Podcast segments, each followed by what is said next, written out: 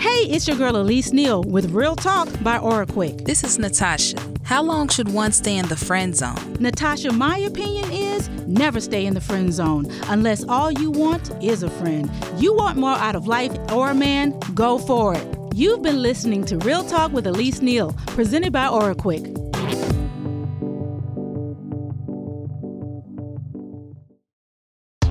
There are some things in life truly worth knowing. Like, did you know that one in every 32 black women is diagnosed with HIV in her lifetime? Do not let these facts become your reality. Having accurate information is essential, especially when it comes to our health and well being. With OraQuick, you can know your HIV test results in the privacy of your own home in just 20 minutes. OraQuick HIV test is safe, effective, and will give you reliable, fast results. You can find OraQuick online or at your local retailer. Visit oraquick.com for more information. Now that's something worth knowing.